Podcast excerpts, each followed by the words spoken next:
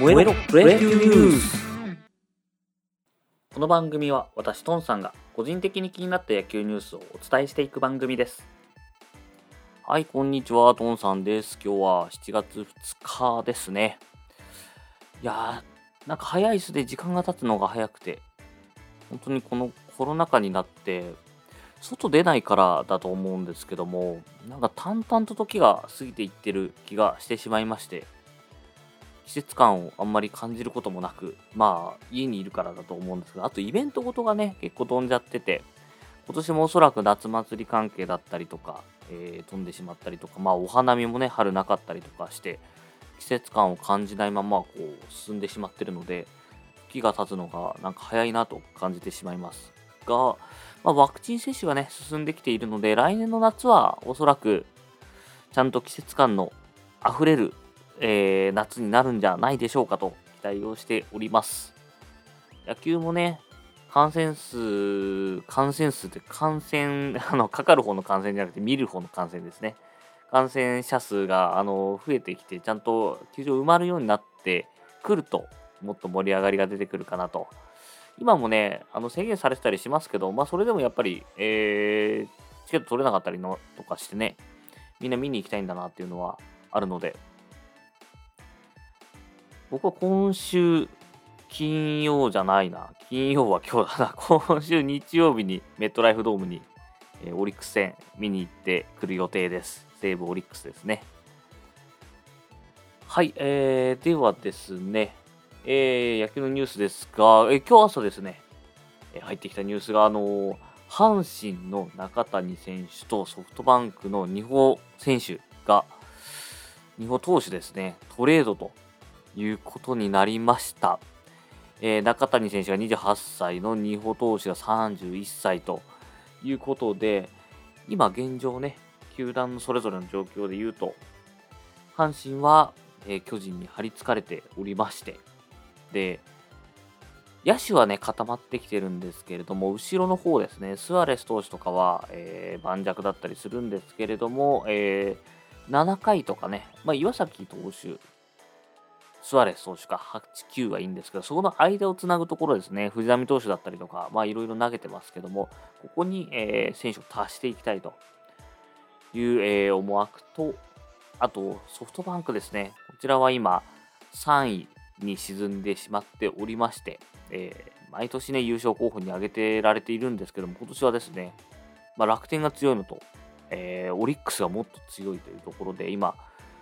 3位に沈んでしまっていますので、で、問題はですね、直近のチーム打率なんですね。チーム打率が2割前半ぐらいに、えー、落ちてしまっていて、えー、この自慢の強さというところを発揮できていないので、そこの打撃陣の整備が急務というところのソフトバンクの思惑が一致でトレードとなったと、えー、いうことだと思います。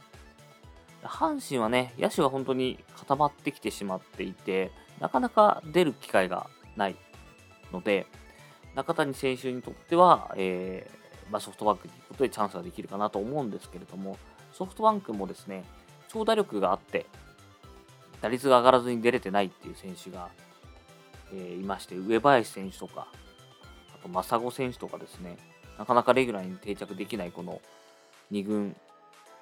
と、えー、1.5軍ぐらいをこう、いってる選手が多いので、まあ、ここで埋もれなければという感じではありますね。中谷選手に関しては、えー、2017年に、えー、打率2割4分1厘ながらも20本塁打と長打力を発揮しておりますので、そこは期待されているでしょう。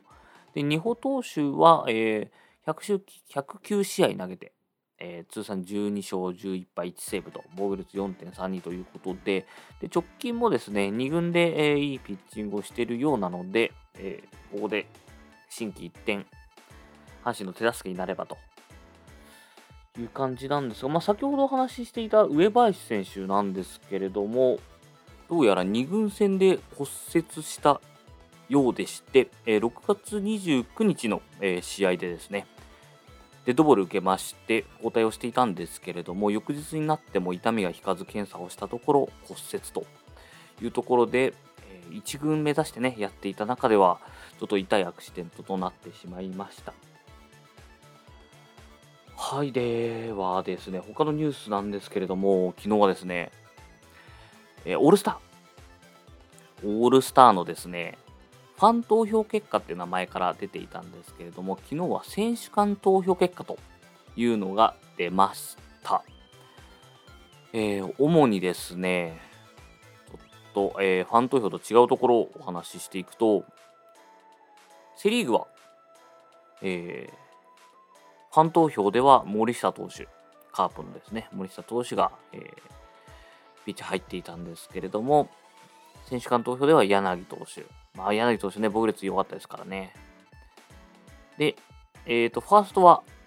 マルテ選手がファン投票ではありますが、選手間投票では中日ビシエド選手と。で、セカンドがですね、えーファン投票山田選手のところが、えー選手間投票では広島の菊池選手になりましたね。まあ、ダーの方が山田選手は注目されてますけど、選手間だとやっぱこの守備っていうところが注目されてるんでしょうか。で、えーサードはですね、ファン投票だと村上選手なんですけれども、選手間投票では岡本選手、巨人のですね、と、まあここはどっちが出てきても怖いですね。もうホームラン両方とも争ってるところですし、いや、ここいい選手揃ったんじゃないでしょうか。で、ショートのところは、えーファン投票が中野選手なんですけれども、えー選手間投票では坂本選手と。で、外野手が、えー近本選手に代わってウィーラー選手が、巨人のですね、ウィーラー選手が入ってますので、非常になんかバランスが良くなった感じはありますね。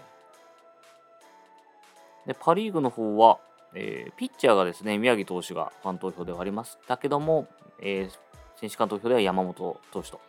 いうところで、まあ、宮城投手、素晴らしいのもありますけど、まあ、ルーキーというところでね、ルーキーではないか、え2年目かっていうところで、えー話題性があったところを、えーきっちり選手間投票では、えー実力のある山本投手が抑えたと。あとは、えー三塁手か。一塁、二塁は一緒で三塁手が、えーファン投票だと中村拓也、おかわり選手でしたけども、えーここがソフトバンクの松田選手になっています。で、あとはですね、外野手はもう一致ですね。柳田、吉田、正尚、マーティンと。で、マーティン選手に関してはですね、えー外野手でも選ばれてますけど、DH でも選ばれまして、えーここで2つ、これどうなるんだ？というところですけど、まあ2つ、えー選ばれてますね。はい、えーここでファン投票、選手間投票というのが出揃いましたね。あとは監督推薦ですかね。で、日本あのーオールスターを戦っていくということになります。はい、えー、あとはですね、あ、そう、日本代表ですね。ちょっと試合に入る前のニュース多いですけども、日本代表のニュースで、肋骨の骨折でね、あの中川投手、巨人の、が、えー日本代表辞退ということになってしまっていたんですけれども、その代わりにソフトバンクの千賀投手が、えー選ばれたということで、ただ千賀投手、まだ1軍でも投げてないんですよ。2軍で投げているだけで。でもちろん実績は十分なんですけれども、この選択肢はどうなんだと、ちょっと個人的には思ってしまいますね。まあ、現在選ばれてる中でも、えー今年ね、調子が上がってきてない大野投手だったりとか、怪我明けで本調子でない菅野投手だったりとかが、えー選ばれている中で千賀投手ももうほぼぶっつけ本番に近いような形、まあ、もちろん2軍戦とかでは投げているんですけれどもその1軍大舞台っていうところではぶっつけ本番に近い形になる選手を選んでくるっていう感じになってましてこれ稲葉監督の選択がですねもうなんか短期勝負で勝つというよりは失敗しない選手を選んで勝つみたいな感じになってますかね。まあまあ、あの、選ぶ側からしても実績があるので、まあこの選手で負けたらしょうがないって思えるっていうのはあると思うんですよね。勢いのある若い選手とか選んでも、そこでボロボロだとね、まあ本当に1年しかやってない中ですし、どうなんだっていうのがある中で、やっぱり環境とが普段と違う中で、えー、力が出せる実績があるっていう選手を選んだのかなと思いますね。前に YouTube であの里崎さんがお話ししていたんですけれども、まあ、選手はね、やっぱりあのどこを取っても、やっぱり日本の上で戦ってる選手ですから、同じレベルの選手がいろいろいる中で、まあ、この選手を選ぶっていうのは、監督がやりたい野球をやっぱり理解してできるとかいうところかなという話をされてましたので、まあ、そのあたりの実績だったりとか、今までこう苦労してこういう乗りか乗り越え方をしてきたとか、まあ、そういうとこも絡めて、えー、全体的に野球ができるっていうメンバーで揃えてるのかもしれません。はい、ということで、えー、千賀投手が、えー、入ることになりました。はい、えー、ではですね、試合の方を見ていきましょうか。昨日はですね、4試合が行われました。えー、セ・リーグは巨人、広島戦と、えー、阪神、ヤクルト戦ということになっております。巨人はですね、先ほどお話をしてました。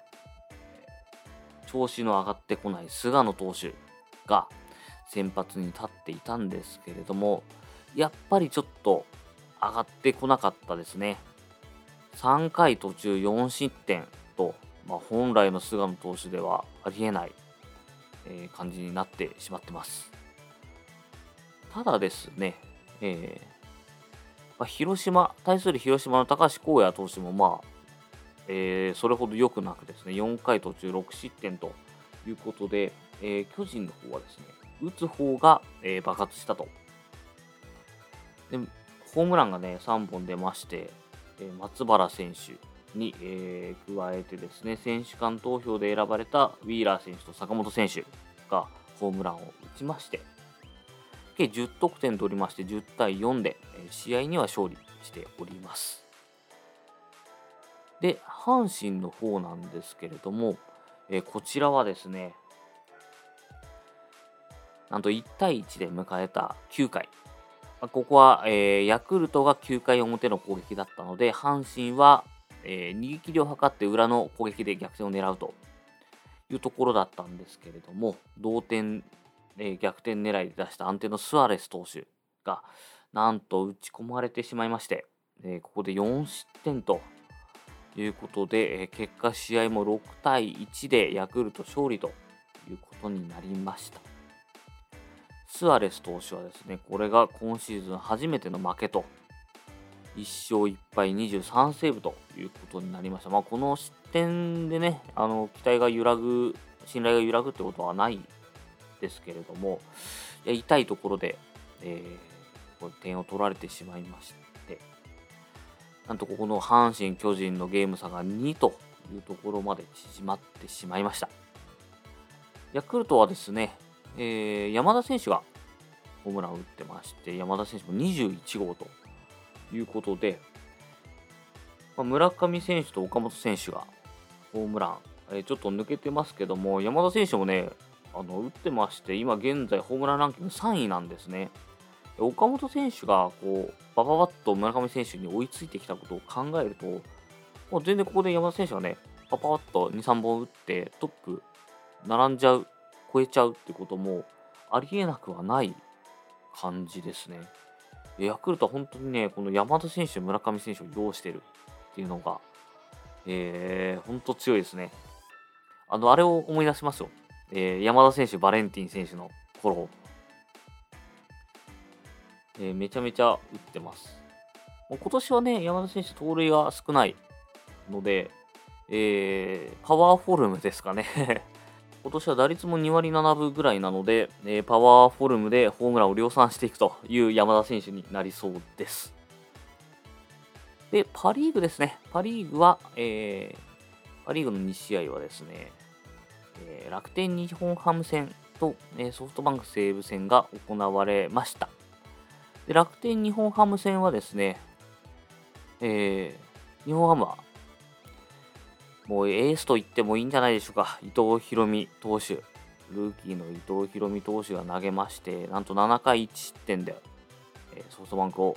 あソフトバンクじゃないですね、楽天を抑え込んでおります。楽天はですね、岸投手が投げてまして、こちらもですね、全然悪くはなかったんですよ。あの7回2失点というところで、えー、抑えたんですけど、まあ、打つ方が抑え込まれてしまいまして、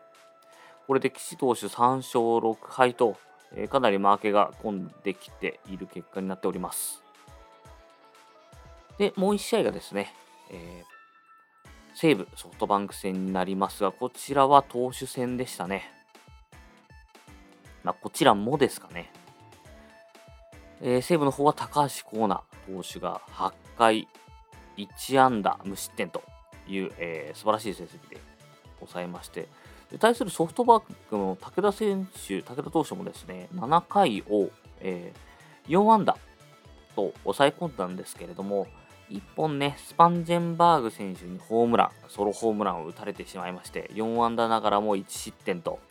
7回1失点になって、えー、試合はそのままですね、最後9回を西武の平投手が抑えまして、1対0で西武が勝利ということになりました。平投手はですね、これで39試合連続無失点ということで、えー、トップタイで並んでいた藤川球児選手の38試合を抜きまして、プロプロ野球新記録という記録を打ち立てました。ただ昨日もですね、すんなり記録を打ち立てられたわけではなく、一死一塁というところでですね、中村晃選手が、えー、レフトにヒットを打ちまして、ここでね、ダイソーで入っていたファあの一塁にね、ダイソーで入っていた佐藤選手が、一塁から三塁まで狙うんですけれども、タイミング的にはね、全然セーフだったんですよ。ただ、勢いがつきすぎてしまいまして、サードに滑り込んで、1回はセーフの判定出たんですけれども、そこでね、なんと勢いが良すぎて、ベースから離れちゃいまして、そこを見逃さなかった西武のスパンジェンバーグ選手が、えー、タッチをしてですね、セーフからアウトに判定が変わり、でリクエスト入りましたけども、ここは結局アウト。で、これがね、そのままセーフだったら、ワンアウト2、3塁というところで、ついに記録が途切れるかという状況だったんですけれども、そこの、えー、タッチがありまして、ツーアウト2塁と状況が変わり、えー、最後ですね、栗原選手の、えー、打ったレフトフライを抑えて、39試合無失点という記録になりました。印象的だったのはですね、最後、平投手にインタビューが入っていたんですけれども、この記録を達成できたのは理由は何だと思いますかというインタビューに対して、運ですと言っていたのが、本当に今日の最後のね、そのアウトを取ったところを象徴しているなと。まあ、実力ももちろんありますけれども、こういう巡り合わせだったりとか、えー、取られそうなところを抑えたとかいうのが、えー、運っていうのも持ってきての記録になってると思います。田中投手のね、あの数年前のあの24試合、24勝か。もう、あれも、もちろん田中投手もえー、田中将大投手もすごかったですけども、やっぱり運っていうところも絡んで負けそうな試合が、えー、負け投手の権利というか、なくなるとか、そういうのもあったと思うんで、この運を持ってくるっていうのもやっぱり選手に必要な要素なのかもしれないですね。あとはもう、えー、連続試合が新記録になりましたので、次狙うのは連続イニング無失点記録なんですけれども、これ、確かね、トップがね、60何イニングとかなんで、今、あの、平投手、39試合で、38イニングぐらいかな。なんで、えっと、多分、えー、今シーズン最後まで無失点でいったら達成記録、達成できる記録じゃないでしょうか。それでは、えー、今日のプロ野球ニュースここまでにしたいと思います。お相手はトンさんでした。